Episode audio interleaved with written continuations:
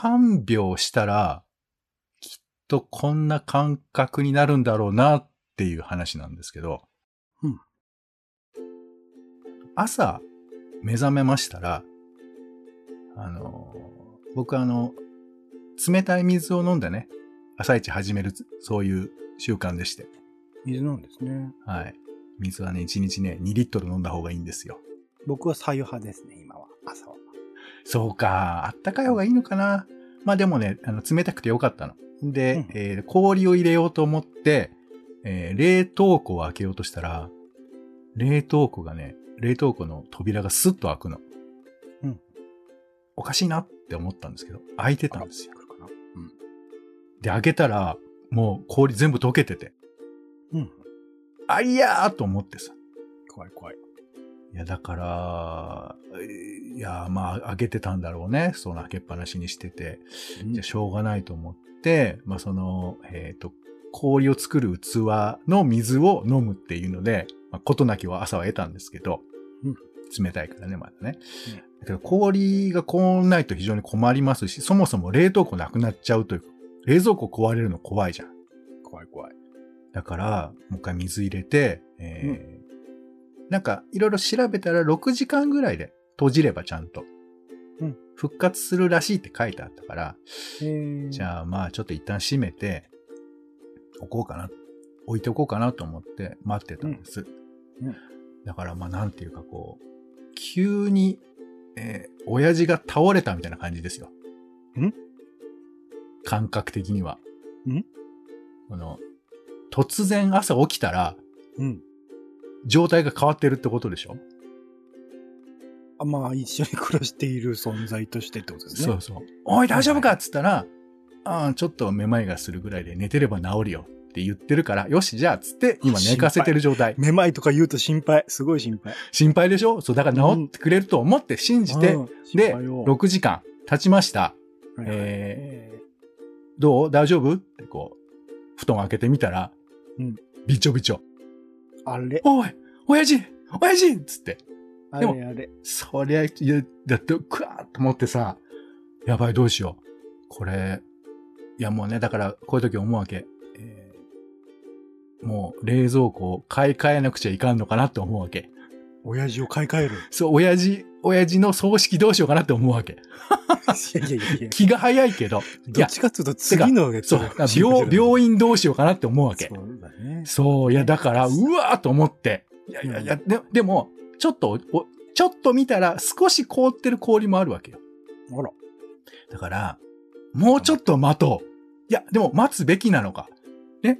このまま症状が進んだら、上の冷蔵庫の方の、えーひき肉たちも危険になるんじゃないかと。はそう。親父の足もパンパンになっちゃうんじゃないかみたいなあ。うんうん。賭けに出まして。あら。もうちょっと待とうということで、あら。待ちまして、そうん。う。で、3時間ぐらい経ってさ、一応あ、まあ開けない方がいいんだけど、ちょっと開けたりとかして、うん。ゆるいんですよ、まだ。あら。いや、これどどうしたらいいかな、みたいなさ。いや、だからこれは、結構悩んでる人いると思うわけ。急にね、子供とか熱出したりとかさ、うん。お父さん倒れちゃった時とかに、うん。待つべきか。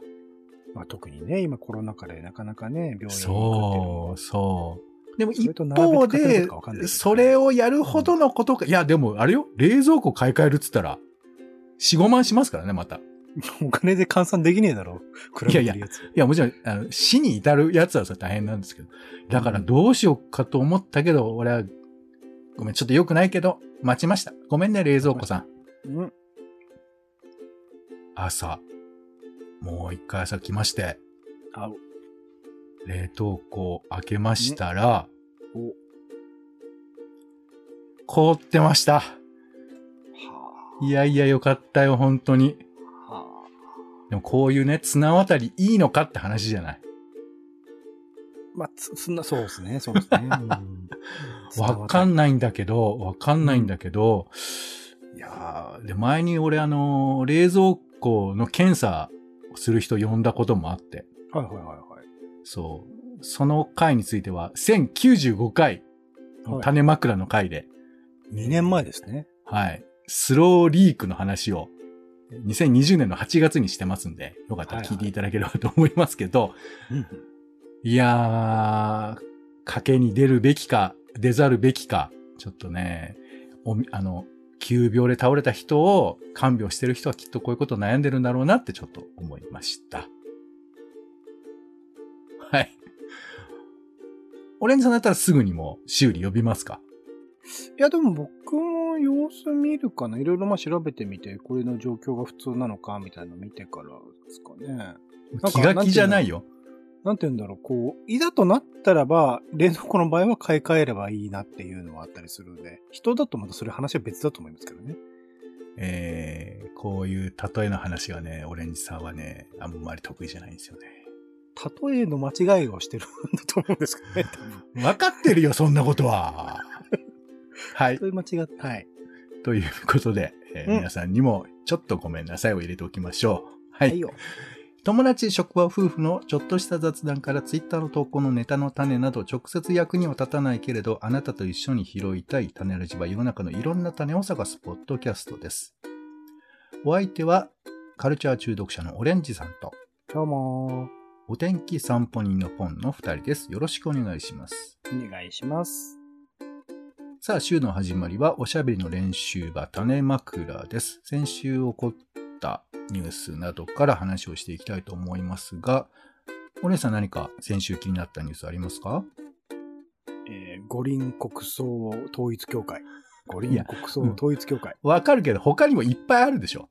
覚えておかなきゃ。あなんかもう薄れつつあるから、来週だってますよ。国葬やったらもうなんかこれ解釈会見とか忘れる可能性あるから検察。庁法とかいっぱいありますよ。五輪もホットのニュースいっぱいあったから、次々に逮捕されてくんだから。いやー最高ですよね本当に、いや、だからこういう時に忘れないことってのも大事なんですけど、表面だけで終わっちゃいけないよとか、あとこれに隠れちゃうこととかもありますから、なるほど。何の立場でそう言ってるのかよいうね、なんか問題をどんどんどんどん生み出していって忘れさせるっていうのが向こう側の作戦でもあったりするわけですよ。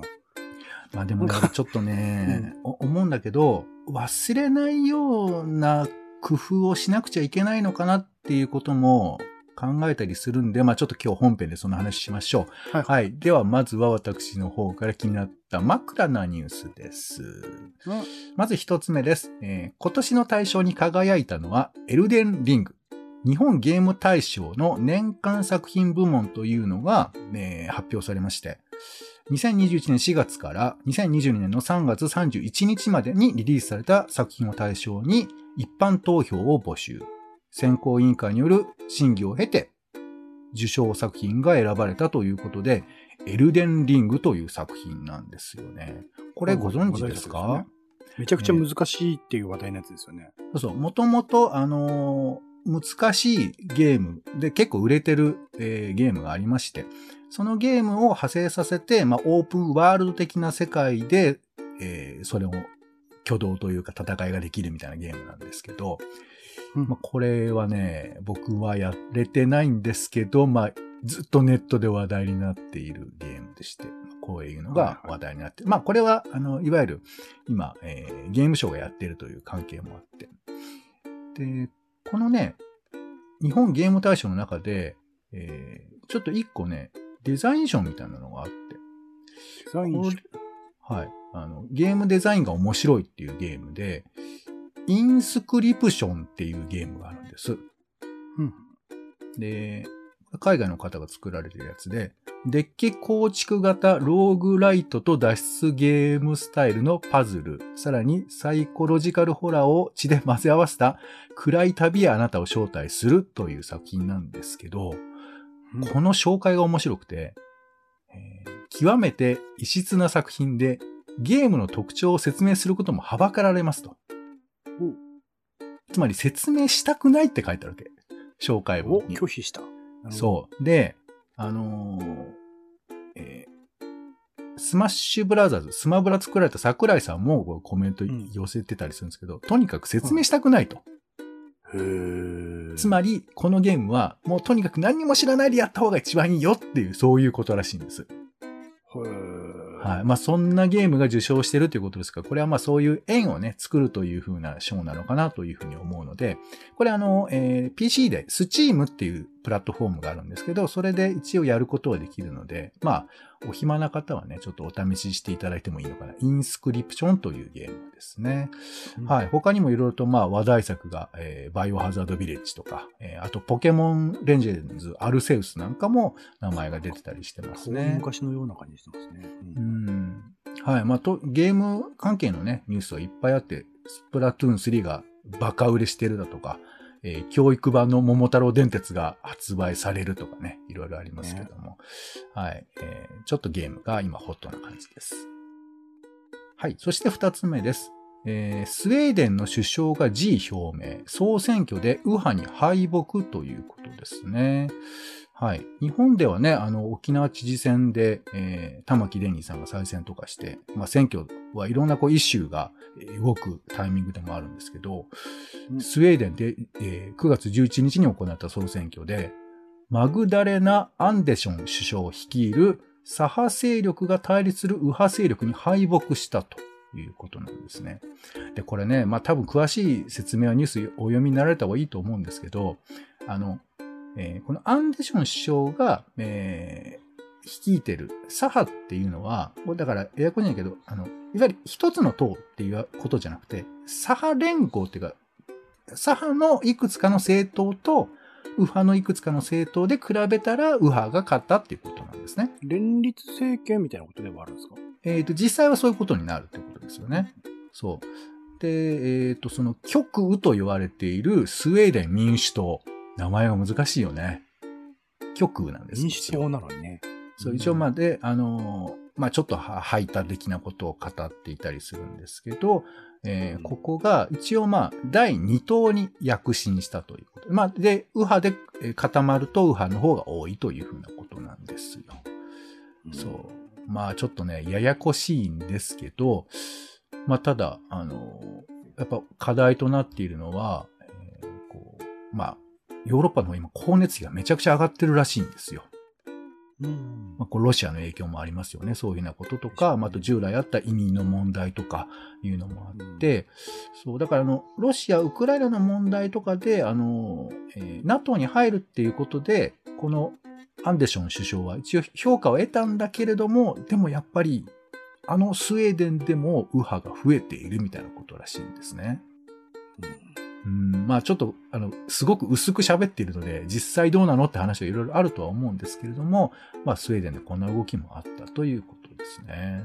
うん、はい。そして三つ目です。えー、テニスの選手、フェデラーが現役引退を表明ということで、四大大会で20回優勝していたということですね。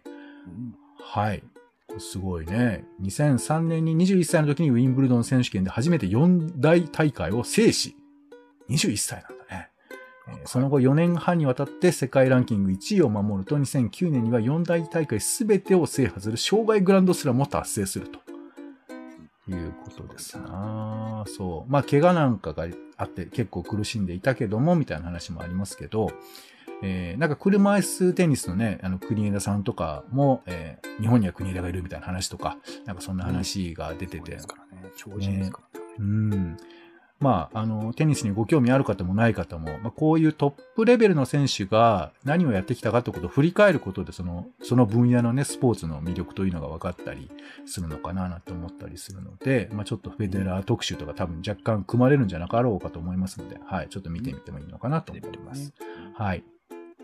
では続いて枕のトピックス、先週気になった話題を、えー、話したいと思います。3つ出しますので1つお選びください。はい、えー、今回は偏見問題3ということで行ってみたいと思います。はい、まず1つ目です。えー、パタゴニアの創業者がいらっしゃるんですけれども、えー、イボン・シュ、シュイ、シュイナード。イボン・シュイナードっていう人ね。で、この人が4200億円相当の株式をすべて、持ってる株すべてを、えー、環境保護団体などに寄付したっていうニュースなんですね。うん。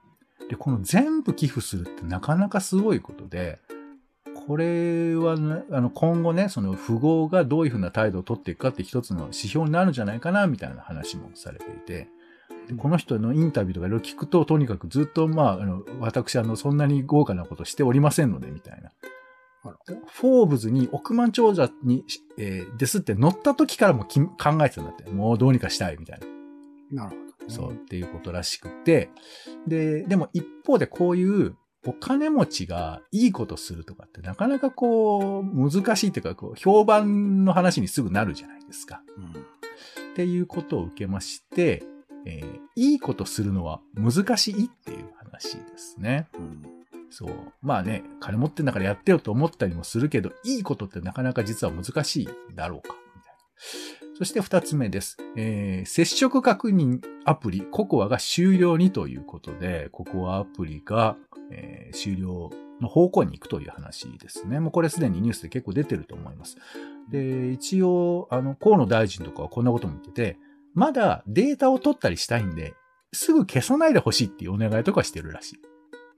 アンケートとかを取ったりとかね、するらしい。そうそう。なので、まあ、ここは持ってる人は、あの、すぐ消さないでねっていう話もあるらしいんですけど、まあ、これちょっとこう言い言い切ると難しいけど、えー失敗から学ぶって難しいって話ですね。はい。まあね、当初から失敗と言われてはいたんですけど、でも失敗から学ぶってよく言うけどなかなか難しいようなイメージはありますよね。はい。そして三つ目です。はい。これもちょっとね、不思議なニュース。南米のチリで、えー格差解消の新憲法制定。これをまあ国民投票した。それそしたら、反対多数で否決されちゃったんだって。で、まあ、例えばその人権の問題、例えばジェンダー平等とか、先住民の権利保障とか、社会保障の国家関与の増大とか、いろいろ評価が高くて、それをちゃんと国会議員が絡んで作って、で、その市民たちも応援してたのに、えー最終的に請求すぎるっていうなんとなく分析の結果、これ反対して、まあダメになっちゃったんですよね。そういう人の方が多かったまあ投票としてはそういうことですよね。で、もう一回またその投票があるんじゃないかみたいな話もあるにはあるんですけれど、なんかね、このとてもいい風に思えることが、実際うまくいかないっていうことってある。まあこれは一つの理由に、急に変えるっていうのが難しいんじゃないかっていう話があって。これイメージであるよね。急に変えるって難しい。でも実際どうなのって話があって、まあ三つ目は、急に変えるは難しいという、はい、三つの、まあ、偏見というか、そう思いがちな話三つですが、いかがでしょうか？そうですね。どれもいいなとは思いますけど、じゃあ一番にしましょうか。なかなかね、おはい、金持ちのいいことするのは難しいという話ですね。お金持ちの人でいいことをしているイメージ。お金持ちの人、ビル・ゲイツとかもね、めちゃくちゃ陰謀論とか流れてますもんね、今だとね。ああいうの見ていくと、なんか、お金持ちがそういうことをすることに対して、ある種都合が悪い人っていうのもいるんだろうな、みたいな。なんかそれとやっぱ比較されて自分が持っている資産とかを追求されちゃうとかもあるな、みたいな人がいるから、そういう意見を出したりするんだろうな、と思うと、なんかあんまりそうっすね。なんか世の中の評価とかを気にしてもしょうがないのかもしれないですね、こういうのね。うーんこれまあ、ちょっと今回はね、パタゴニアのも、えー創業者の人の話を、パタゴニアの創業者の人の話をして、自分と距離を置いて話してるんですけど、自分もいいことするって、照れくさいとかありませんか？照れくささか。例えばどういうこと？ポンさんで言うと。まあもうシンプルに席を譲るとかね、電車とかで。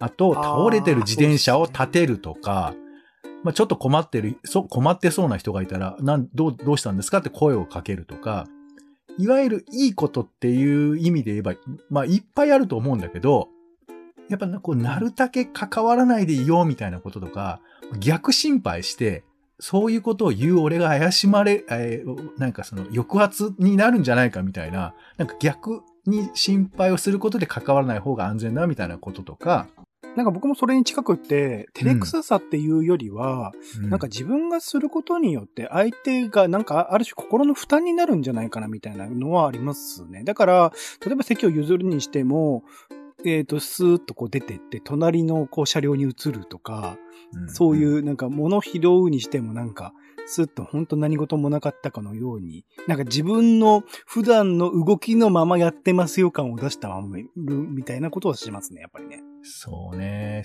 あの、席を譲るときは言わないよね。どうぞって言える人すげえなとは思いますね、やっぱりうね。んまあ、でも、この辺お金とかになると、やっぱ渡さなきゃいけないから、あの、やっぱり匿名でさ、こう、何？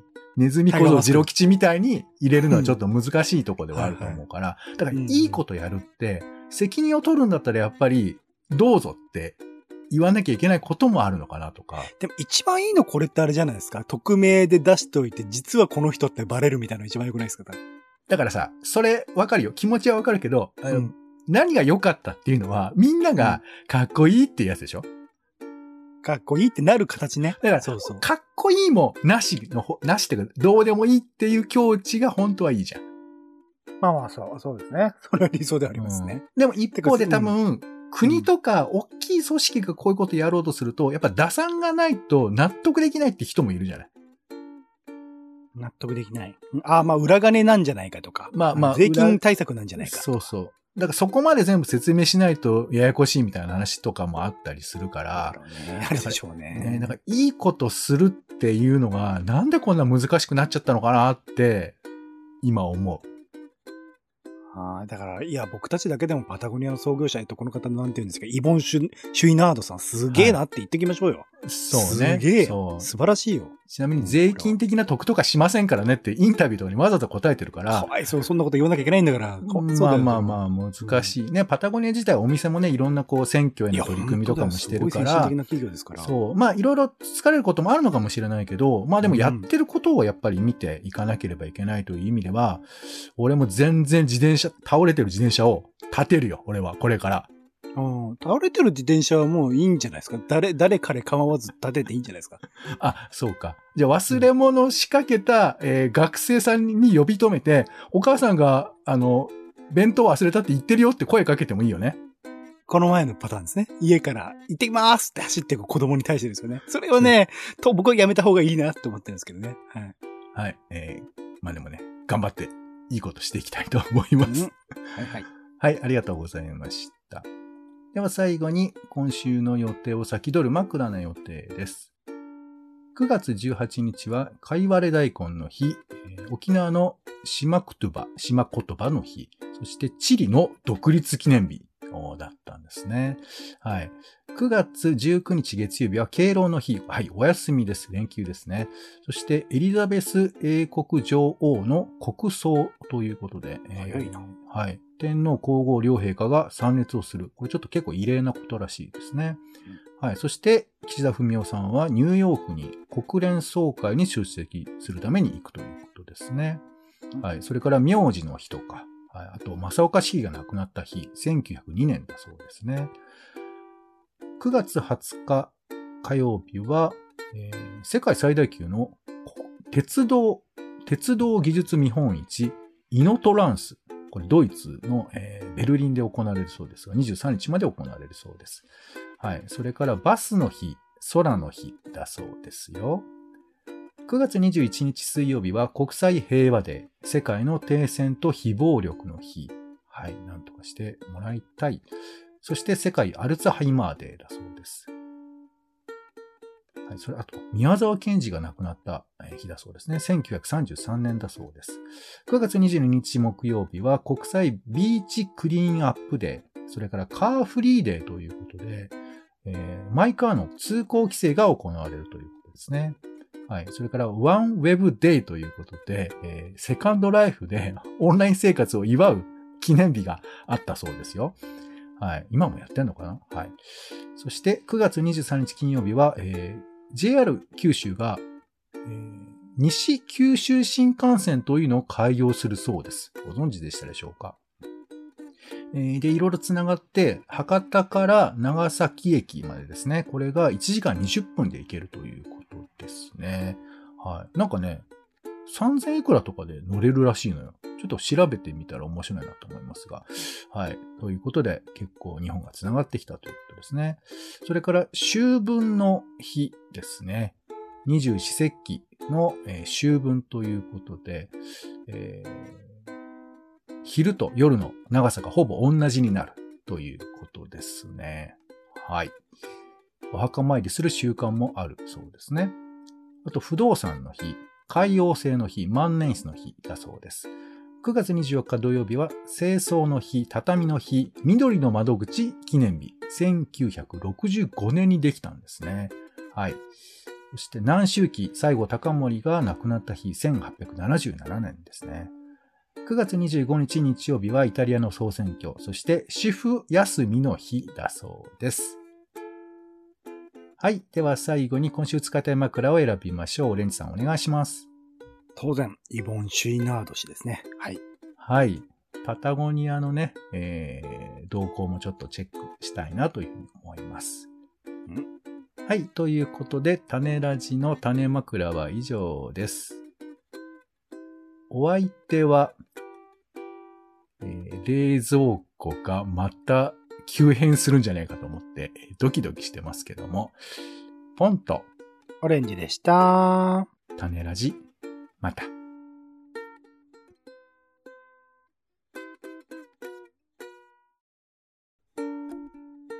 種ラジは、ほぼ毎日配信をするポッドキャストです。Spotify や Apple Podcast にて登録を。更新情報は Twitter。本編でこぼれた内容は公式サイト種ラジ .com をご覧ください。番組の感想やあなたが気になる種の話は公式サイトのお便りフォームからお待ちしています。